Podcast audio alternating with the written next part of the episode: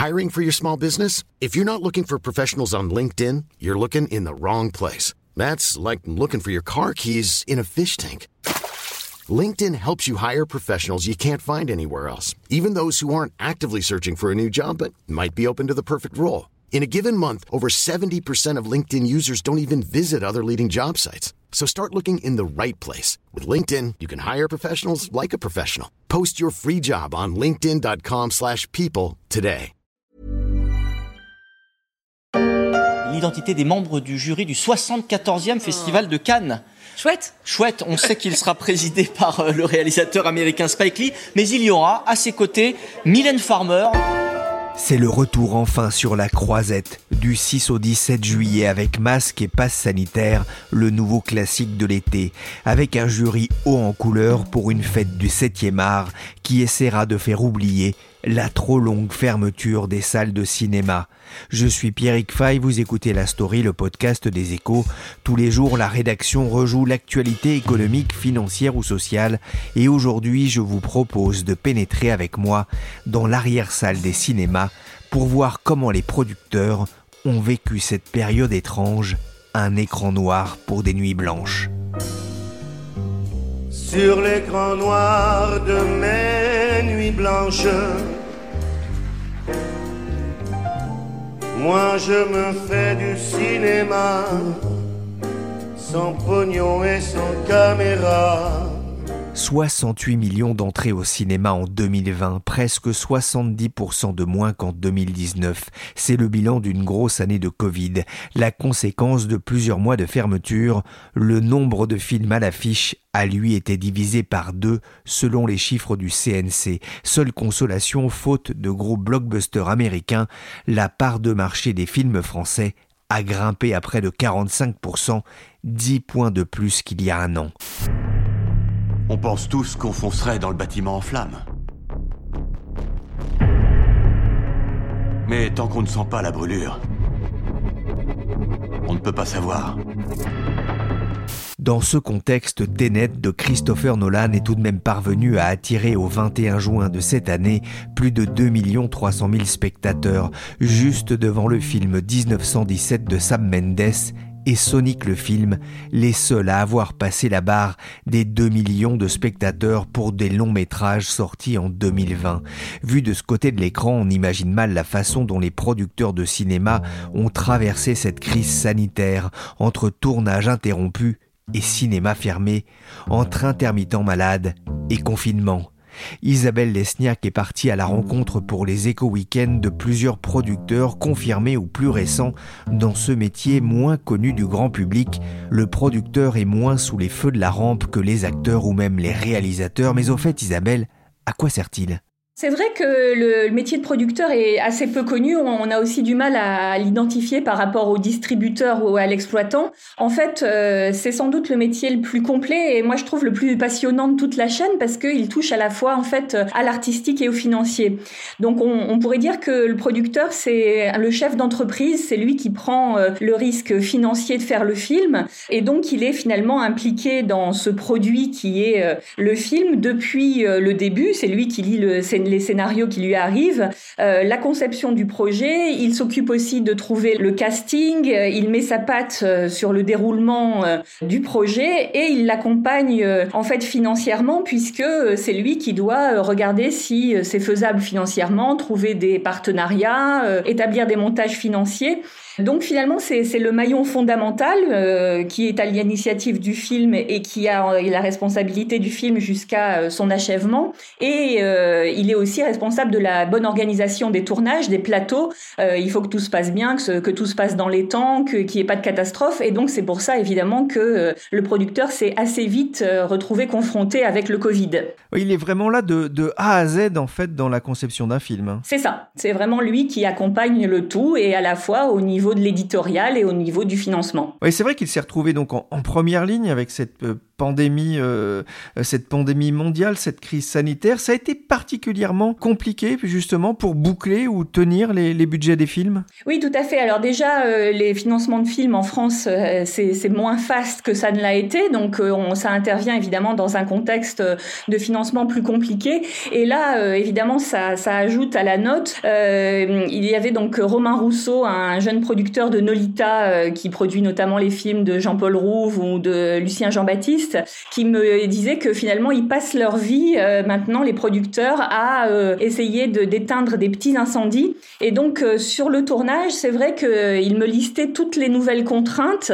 Euh, il faut recruter un ou plusieurs référents Covid. Alors c'est souvent un technicien qui est finalement remis à ce, poste. Alors d'ailleurs c'est assez amusant parce qu'on a vu les premiers films où les référents Covid étaient crédités au générique, par exemple dans Petite Maman de, Corinne Siama. Donc ce recrutement des référents Covid, il faut recruter aussi une infirmière qui vient tester l'équipe euh, deux fois par semaine. Il faut distribuer des masques et c'est pas euh, quelques masques, c'est plusieurs centaines de masques par jour.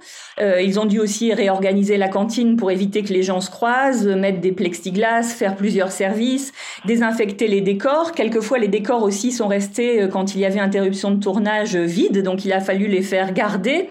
Et donc euh, tout ça a créé une ambiance vraiment très particulière euh, pour le producteur et ses équipes sur, sur les tournages. Il faut dire aussi que normalement il y a euh, quelque chose qui sert à fédérer les, les équipes, c'est le pot. Alors le pot de chaque fin de semaine et le pot final. Et là évidemment ils sont bannis en période de Covid, donc ça a augmenté la tension entre les différents participants. Oui, pas de peau, euh, de la distanciation, euh, du gel à s'appliquer euh, très souvent, sont des contraintes effectivement à gérer, c'est ce qu'ils vous ont expliqué Isabelle, mais il y a aussi des, contraintes financières du coup afférentes à, cette période? Oui, alors justement sur un film produit par les deux producteurs de, de Nolita qui s'appelle Tempête, c'est un gros budget, c'est 14 millions d'euros, alors en général en France un film c'est plutôt entre 3 et 4 millions, donc là on est largement au-dessus, donc sur un film comme Tempête, qui est un drame hippique. Euh, le surcoût en fait euh, lié euh, à toute cette petite mesure Covid, ils l'ont chiffré entre 300 000 et 500 000 euros. D'autres gens me, disaient que c'était plutôt 100 000 à 300 000 euros pour un film et 50 000 à 100 000 pour une série. Et donc ça, c'est évidemment une somme dont il faut tenir compte. Et pour reprendre l'image des, petits incendies, quelquefois ça devient un énorme brasier quand le tournage s'interrompt parce qu'il y a des cas de Covid. Alors depuis un an, euh, le, CNC a fait euh, du bon boulot. Ils, ont vraiment pris une initiative avec euh, les assureurs mutualistes pour indemniser les, interruptions de tournage qui n'étaient pas pris en compte massivement par les assureurs traditionnels, mais quand même, il y a une partie qui peut rester à la charge du producteur. Ouais, on imagine la complexité, les maux de tête budgétaires, mais la crise sanitaire a aussi eu des conséquences sur le déroulé des tournages? Oui, alors au printemps, on a été un peu inquiets tous, cinéphiles parce que euh, on a vu euh, des recommandations, une liste très longue de recommandations euh, du CHSCT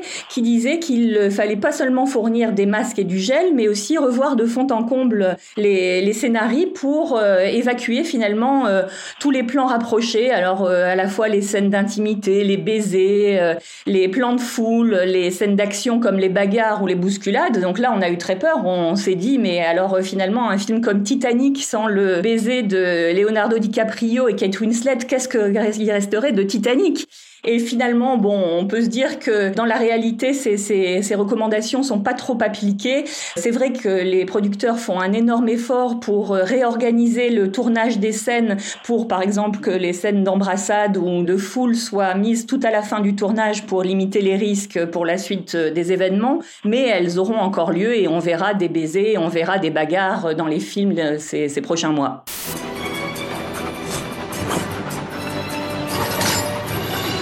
Vous m'avez fait peur, je commençais à imaginer le prochain James Bond en mode feutré, sans bagarre, style combat dans l'ascenseur, des diamants sont éternels, avec un Sean Connery qui ne s'embarrassait pas de la règle de la distanciation sociale.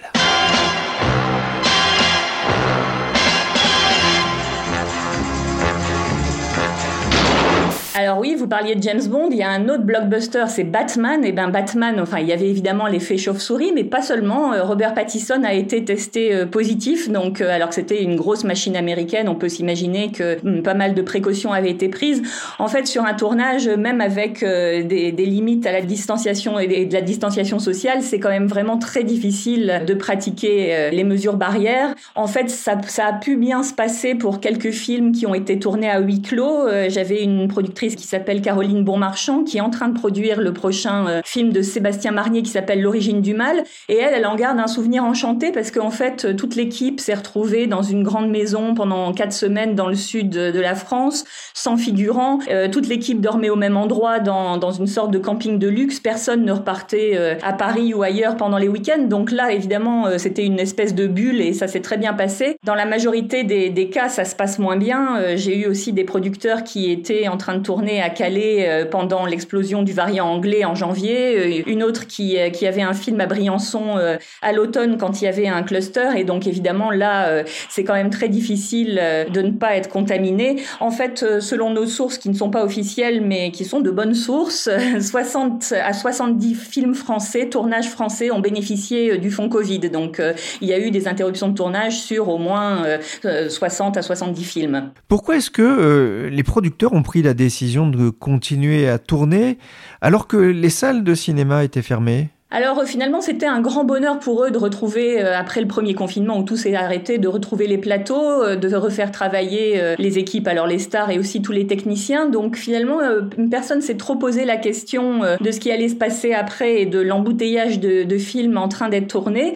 Il y a quelques cas de, de, de, gens qui ont réfléchi à ça, notamment Sidonie Dumas, la, la, patronne de Gaumont, me disait qu'ils avaient arrêté tous les tournages entre janvier et mai 2021 parce que on, se doutait qu'après ce serait difficile de dater les films. Pour Gaumont, c'est une vingtaine de films qu'il a fallu dater euh, lorsque les, les, salles ont repris leur euh, exploitation. Et donc, euh, ça va déborder forcément sur 2022. C'est la, conséquence collatérale de, ces tournages qui finalement ne se sont arrêtés que pendant le premier confinement. On sait que le moment le plus important finalement pour un film, c'est lorsqu'il arrive au cinéma lorsqu'il est projeté pour la première fois devant un public qui va réagir, rire, pleurer ou parfois euh, s'en aller, ça peut arriver aussi. Qu'est-ce qu'ils ont ressenti euh, face à cette absence du public? Bah, c'était vraiment un moment très triste. C'était jamais arrivé en fait euh, depuis l'histoire du cinéma, puisque même pendant les guerres, les, cinémas n'avaient jamais été fermés. Et donc là, euh, euh entre octobre et mai, c'était 201 jours de fermeture. Donc ça leur a semblé vraiment très très long. Et en particulier euh, aux films qui étaient sortis juste quelques jours. Donc c'est ADN, c'est Adieu les cons, c'est Garçon chiffon, qui, qui commençaient bien, mais qui ont été vraiment fauchés en matière d'exploitation après huit jours voire deux pour euh, ADN. Et finalement, les producteurs n'ont pas voulu euh, les, placer sur les plateformes, donc euh, ils ont décompté les jours et l'absence du public, en se demandant aussi, avec un peu d'angoisse, si finalement les habitudes qu'on avait tous prises pendant le, les, confinements de regarder Netflix, de, de, de, regarder Amazon Prime allaient perdurer. Est-ce que finalement le rendez-vous dans une salle obscure avec des gens qu'on connaît pas pour partager la même émotion, est-ce que ça allait revenir? Bon, on a vu que même si maintenant la fréquentation se tasse un peu les dernières semaines, il y a eu quand même 6,3 millions d'entrées entre le 19 mai et le 15 juin. Donc euh, on, voit que les Français particulièrement euh, attendaient euh, ce moment de retourner au cinéma. Oui, c'est exactement ça, Christophe. Je suis devant l'MK2 Bibliothèque et vous allez voir sur les images de Nicolas Béard, c'est une image qui fait plaisir ce matin. Regardez cette file d'attente, ce nombre de spectateurs qui sont venus des Potrons-Minet pour se faire une toile, tout simplement, à 8 heures du matin, parce que c'est l'heure de la séance, 8 heures du matin pour voir Mandibule. Ouais, ils ont envie de rattraper le temps perdu, c'est sûr, alors que les cinémas ont rouvert depuis euh, quelques semaines. Il y a quand même embouteillage pour les, sorties en salle, hein, beaucoup de films qui attendent et qui trépignent, j'ai envie de dire. Euh, c'est un vrai casse-tête pour les producteurs? Oui, alors euh, donc c'est l'expression consacrée, c'est le nombre de films sur les étagères, comme ils le disent tous, et donc il y en avait 400 sur les étagères le 19 mai, donc 150 Français et 250 étrangers. Donc on voit que actuellement il faut pas louper un film qui sort la première semaine parce qu'il y a grande chance qu'il ne sera plus en deuxième semaine à, l'affiche. Il y en avait une trentaine au début chaque mercredi. Donc évidemment, c'était une casse-tête pour placer ces films, mais sans se cannibaliser les uns les autres. Et même quelquefois, par exemple, pour Gaumont qui avait 20 films, il pouvait se trouver que un mercredi, ils auraient été tentés de mettre deux films de leur écurie l'un face à, l'autre. Donc ça, c'est vraiment très compliqué pour euh, trouver euh, la moins date de sortie. Euh, certains films, la date s'impose un peu d'elle-même. je pense par exemple à Cinquième Set, qui est sur un champion vieillissant de Roland Garros. Évidemment, la sortie a, été consécutive à la fin de Roland Garros parce que ça faisait sens dans l'actualité. On peut penser au, au Tuche 4 qui se passe à Noël et donc quand il a été repoussé, c'est forcément jusqu'à Noël prochain. Noël, c'est comme les frites c'est quand on veut. Mais pour plein d'autres films, en fait, euh, c'est vraiment euh, la responsabilité euh, bon du producteur en, avec le distributeur, évidemment, en concertation, de regarder qu'est-ce qu'il y a de prévisible comme concurrence ce mercredi-là. Est-ce qu'il y a des vacances scolaires? Est-ce que c'est un film un peu saisonnier? Et du coup, bah, il y a des, des, tentatives. Par exemple, le prochain OSS 117 sera début août, donc c'est pas du tout une habitude pour les films français. Quelquefois, aux États-Unis, les blockbusters sortent pendant l'été, mais en France, on a plutôt évité jusque-là.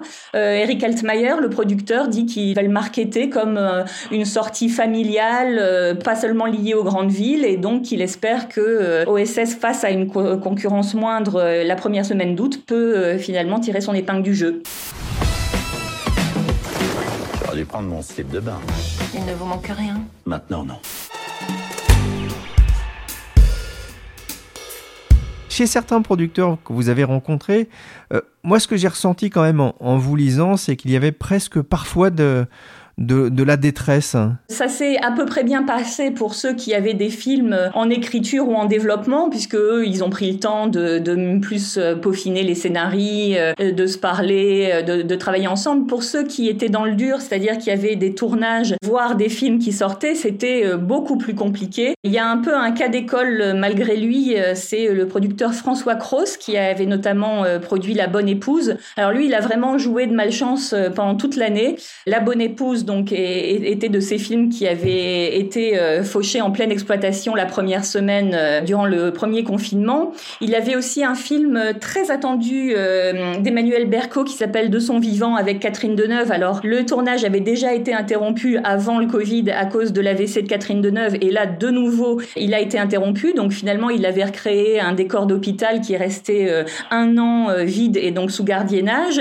Et il avait aussi deux films en préparation qui ont été arrêtés et la nouvelle saison de Family Business pour Netflix qui était en post-prod et qui aussi a été stoppée. Donc lui, il est sorti de l'année complètement lessivé et traumatisé. On n'est pas loin de la catastrophe industrielle, effectivement, hein, pour euh, certains producteurs. Euh, et pour certains films, on sait que le mal est fait, hein, notamment si on rate, un peu comme les Français à Roland Garros, la deuxième semaine au cinéma. Comment est-ce qu'ils se préparent à, donner une seconde vie à, à leur film Ils comptent sur la télé? Oui, et surtout sur la VOD en fait. Alors euh, il y a eu euh, pendant le premier confinement une expérience du CNC euh, dérogatoire donc à notre chronologie, notre fameuse chronologie des médias. En fait, une trentaine de films ont pu bénéficier donc de cette dérogation, c'est-à-dire ne pas attendre les quatre mois entre la sortie en salle qui avait été écourtée et la sortie en VOD. Donc c'était des films comme La fille au bracelet, Une sirène à Paris ou Un divan à Tunis. Mais ça, ça, a été juste une fois. C'était une sorte d'expérience qui n'a pas été renouvelé.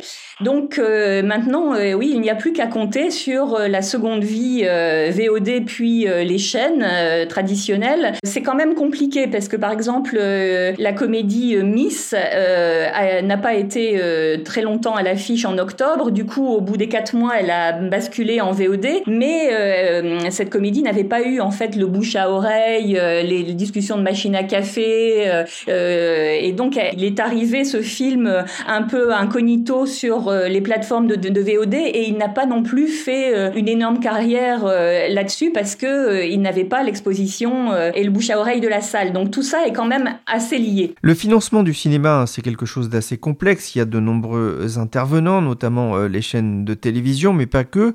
Vous racontez d'ailleurs que ça a pu parfois entraîner des tensions avec les producteurs? Alors surtout pour les films qui en fait étaient conçus pour la salle et qui ont bifurqué vers les plateformes en cours de route. Donc ça, c'était pas le contrat initial établi par le producteur et par toutes les parties prenantes. Donc je pense notamment à deux films, Bronx d'Olivier Que Gaumont destinait à la salle, mais en fait Netflix est marché euh, en, en disant que c'est un film de genre, euh, que, que ça plaît beaucoup au public, euh, notamment américain, et c'est vrai que ça a été un carton aux États-Unis. Il y a aussi Madame Claude sur Netflix.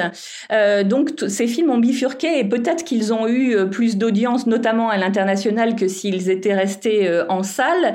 Mais il faut quand même que tout le monde soit d'accord pour prendre cette décision et c'est vraiment pas simple. Quelquefois, le réalisateur, les acteurs euh, veulent que leur film soit vu, donc eux seraient plutôt partisans de le placer sur les plateformes. Euh, les gens qui ont financé les guichets, Canal+, euh, les OCS et, autres, euh, ils se retrouvent tout à coup à avoir financé une partie d'un film qui va leur échapper en première diffusion puisqu'il sera, sera sur Netflix ou sur Amazon. Et donc c'est évidemment très compliqué de renégocier le contrat en cours de route et en fait de trouver une nouvelle solution pour que toutes les parties prenantes euh, soient soit remboursées, soit un autre créneau d'exploitation. On sent toujours une certaine méfiance du monde du cinéma à l'égard de Netflix ou d'Amazon Prime. Pourquoi? Alors c'est vrai, c'est en train de changer. On l'a vu euh, pas en France, mais même avec euh, Spielberg qui euh, était très réticent, qui disait souvent que si vous vous engagez sur le format télé, vous faites des téléfilms. Et ben ça, semble moins vrai maintenant pour lui puisque sa société a passé un contrat avec Netflix pour deux films par an. Mais c'est vrai qu'il reste quand même cette idée de qu'est-ce que c'est qu'un film de cinéma? Est-ce qu'un film est forcément au cinéma? Il y a des réticences. par exemple, le Festival de Cannes décidé de ne pas déroger à sa règle traditionnelle, qui est que pour être en compétition, un film doit avoir été montré dans une salle de cinéma français. Bon, faut dire que le Festival de Cannes là est un peu le dernier des Mohicans. Même les Oscars, euh, surtout cette année, a accepté euh, des films Netflix et finalement il y en a eu euh, sept qui ont été primés aux derniers Oscars. Faut voir quand même que à la fois la créativité, les efforts en termes de diversité, et les moyens évidemment financiers sont quand même pas mal du côté des plateformes et que euh, ça peut convaincre euh, les derniers réticents euh, de tenter l'expérience. Eric Altmaier, donc le, le producteur d'OSS, mais aussi de l'autre côté du périph, pour la suite de l'autre côté du périph, donc le tourne pour Netflix. Il dit que Netflix lui a donné 20 millions d'euros, alors que s'il avait été dans le schéma traditionnel cinéma, il en aurait eu 16 ou 17. Donc évidemment, ça l'a fait réfléchir et ça a emporté sa décision des palissades, objets de toutes les curiosités, car derrière a lieu le premier tournage à Paris depuis la fin du confinement. Ça fait du bien aux passants. Il paraît que j'ai vu euh, Gilles Lelouch que j'ai pas reconnu parce qu'il était trop loin et que j'ai pas une très bonne vue. Et puis sinon, voilà, on a vu les personnages d'époque. C'est ça qui est rigolo. Un dernier mot pour terminer sur une note peut-être plus optimiste. Il y a rarement eu autant de tournages. Ça veut dire que la machine du cinéma français tourne de nouveau à, plein régime? Oui, c'est vrai. Et pas seulement français, le cinéma français, mais même euh, le cinéma international qui tourne en France. C'est vrai que dès qu'on se promène à Paris, on voit euh, partout les petites affiches qui annoncent euh, des tournages. Alors, des gros tournages il y a quelques semaines, comme Notre-Dame de, Jean-Jacques Hano, ou des films de Valéria Brunet-Tedeschi ou de Mia Hansen-Love. Mais c'est vrai aussi que c'est pas seulement le, les, des tournages de films français, c'est aussi euh, des gros tournages étrangers. Euh, on attend Kenny Reeves euh, cet, cet été à Paris pour le John Wick 4. on attend Ryan Gosling à, Chantilly pour un, tournage Netflix. en fait, il y a un boom des tournages parce que ça, ça c'était la période qui l'a enclenché, c'était la période de, pas du premier confinement mais des autres confinements. Les gens se sont habitués en fait à tourner dans des conditions très favorables pour les pour les tournages tournage et les plateaux, puisque en fait les rues étaient plus vides que d'habitude. Donc évidemment pour des scènes soit historiques, soit des scènes compliquées de course-poursuite, on avait moins à embêter les gens en bloquant la circulation. Et finalement, les gens disent que on a eu ces derniers mois des tournages, un niveau de tournage qui était digne normalement du 15 août, qui est la période faste pour à la fois météorologiquement parlant et pour ces contraintes moindres de, de, forte fréquentation des rues. Et donc, euh, ces derniers mois, c'était les, mêmes niveaux de, fréquentation. Euh, finalement, il y avait des producteurs qui me disaient qu'ils ne trouvaient plus de, camions ni de moyens techniques disponibles, tant il y avait de tournages concurrents partout en France. Merci Isabelle Lesniak, journaliste aux échos. Vous pouvez retrouver son enquête dans le numéro spécial Cannes des échos week-end disponible chez tous les bons marchands de journaux. Et dans les échos, le podcast des échos, on vous donne rendez-vous dans quelques jours avec un producteur, pas celui des tuches, mais celui du prochain Michel Larocque, devant et derrière la caméra. Il nous racontera comment il a éteint de multiples petits incendies durant la pandémie. Cette émission a été réalisée, réalisée par Nicolas Jean, chargé, chargé de production et d'édition Michel, Michel Varnet. Oui, c'est fini.